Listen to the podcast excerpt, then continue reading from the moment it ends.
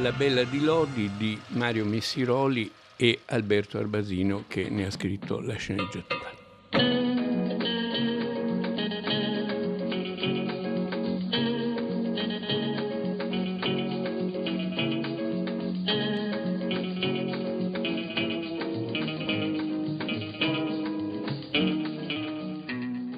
La Bella di Lodi è un film del 1963, siamo nel pieno del boom. Nasce da un racconto scritto da Arbasino sul Mondo, il settimanale Il Mondo del 1960, che Arbasino ha poi trasformato in sceneggiatura per questo film e più tardi il romanzo nel 1972 per Einaudi, che è uno dei suoi, somiglia molto ai suoi primi romanzi, quelli raccolti in L'anonimo Lombardo, Le piccole vacanze, cioè quelli in cui Arbasino si è fatto scoprire come il narratore di un'Italia inedita, un'Italia dei nuovi ricchi, un'Italia dei nuovi consumi, l'Italia del boom, in poche parole, con un'ironia straordinaria e con una originalità anche fortissima, perché si riaggancia alla grande letteratura lombarda o ai grandi inglesi, Swift e altri, e soprattutto si riaggancia a Gadda. Gadda è il suo vero maestro da tutti i punti di vista, forse un po' meno da quello dell'invenzione linguistica, ma certamente da quello dello sguardo sulla realtà e in particolare sulla realtà lombarda. Il gran lombardo Gadda, da questo punto di vista, è il padre dell'anonimo lombardo Arbasino. Parliamo di questo film anche per un senso di dovere e di affetto, si può dire in qualche modo, nei confronti di Arbasino, che sta molto invecchiando e che si è un po' ritirato dalla scena pubblica da un po' di tempo. Gli mandiamo tutti i nostri auguri e anche il senso di una riconoscenza, perché ci ha aiutato con i suoi articoli sul Mondo e poi su Il Giorno, con le sue straordinarie interviste ai grandi intellettuali suoi contemporanei in giro per il mondo, con le sue recensioni di libri, film, spettacoli teatrali, spettacoli musicali che lui ci ha proposto via via nel corso degli anni e che hanno allargato la nostra visione della cultura. Noi eravamo molto legati a tradizioni un po' tra neorealismo, verismo, eccetera, eccetera. È stata questa ventata di libertà che è appunto la ventata di un'Italia che cambia, l'Italia che dalla metà degli anni 50 continua a correre ed esplode nel boom.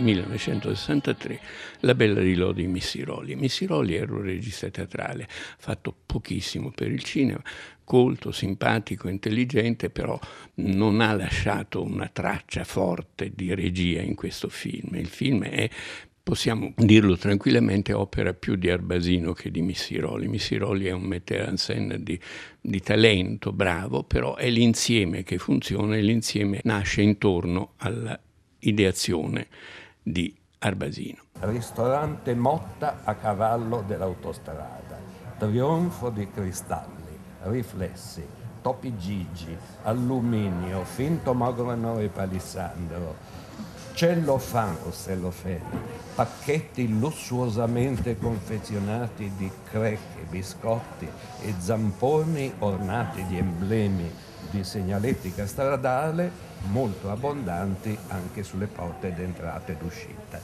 La Bella di Lodi che cos'è? Racconta la borghesia lombarda, quella di Gadda appunto, una borghesia dove le donne hanno un ruolo estremamente importante, ereditano grandi fortune, le sanno gestire, sono delle manager in questo film, soprattutto di stalle, di vacche, di animali. Ecco, e lo fanno con un'estrema tranquillità, un'estrema padronanza.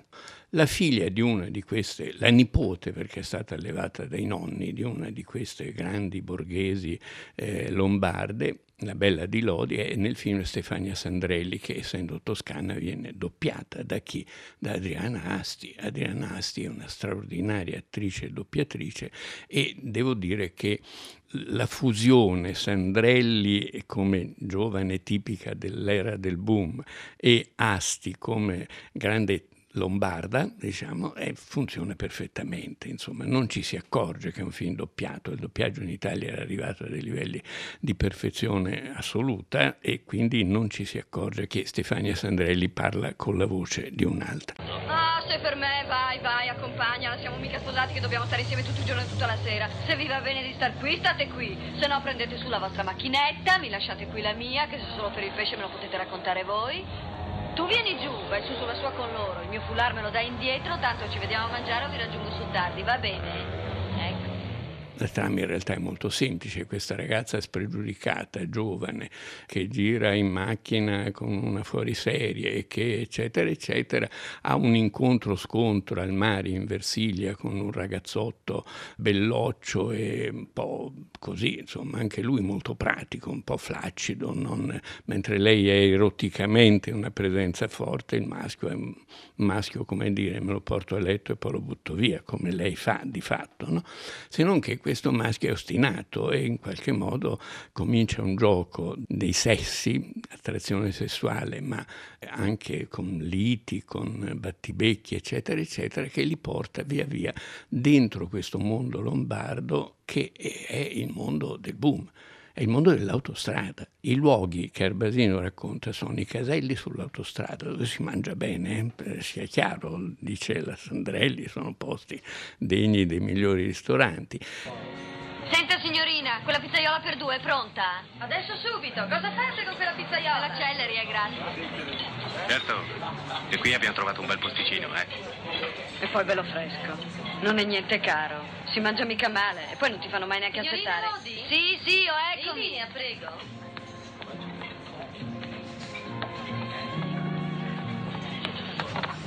Ciao Giorgino, sì, bellissimo, fa caldo lì da voi? Ah, qui è un fresco delizioso, da mettersi sul golfino. Lui lavora in una specie di soccorso automobilistico ACI. C'è un dislivello di classe enorme, però non un dislivello culturale, appartengono allo stesso mondo e sono, come si può dire, degli sciagurati giovani italiani arrivisti degli anni del boom, ma questo è quello che li lega effettivamente. E alla fine del film, dopo varie vicissitudini, disavventure, lui le ruba, dopo una notte d'amore se ne va con l'orologino d'oro e un braccialetto, lei lo denuncia, poi si pente, insomma, tutto un gioco un po' al tipo commedie americane anni 30, Claudette Colbert, Clark Gable, no? Il modello evidente Accade una notte, il modello lontano. E qui il gioco diventa tutto più chiaro, perché a un certo punto la vecchia nonna si imbizzarrisce e dice, insomma, questo ragazzo ha dimostrato che ha il senso degli affari, che ci sa fare, che è un furbo, che è uno di loro di fatto, anche se è un proletario.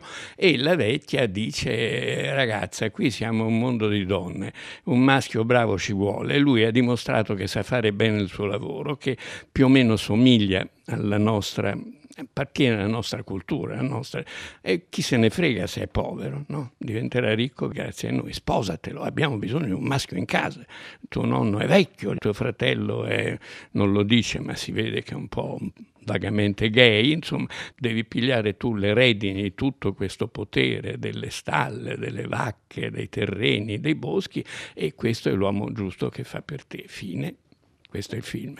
Qui bisogna venire a una determinazione.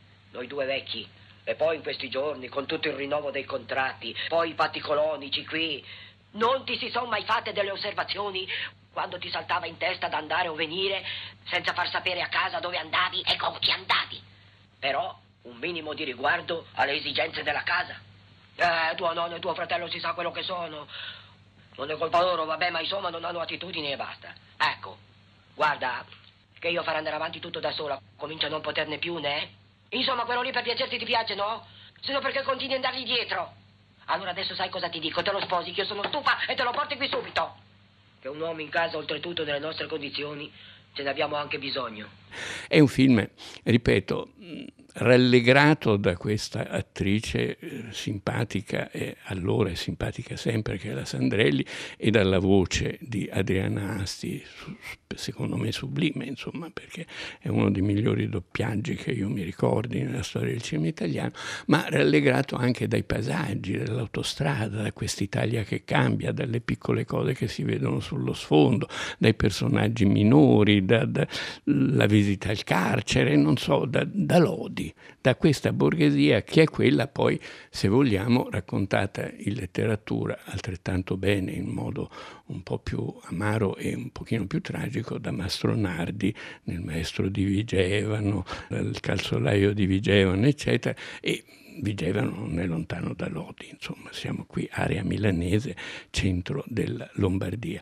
Un film, ripeto, che è anche un documento insolito, un documento che sa raccontare le donne in un modo molto diverso da quello, anche questo è un rimpianto che abbiamo nei confronti del cinema italiano, che nel dopoguerra ha raccontato personaggi femminili straordinari, la Magnani, la Mangano, ha avuto attrici meravigliose per farlo, e ancora negli anni del boom, con un'esplosione anche lì di personaggi straordinari, e oggi non è capace di raccontare le donne, nonostante le donne registe abbiano fatto grandi sforzi per riuscire a imporre un modo diverso di raccontare il paese, di raccontare chi siamo.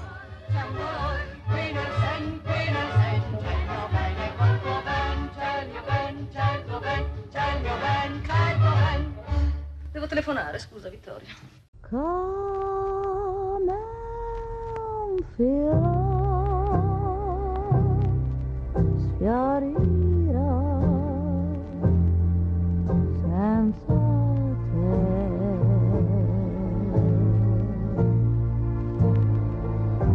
il calore del mio cuore gelerà.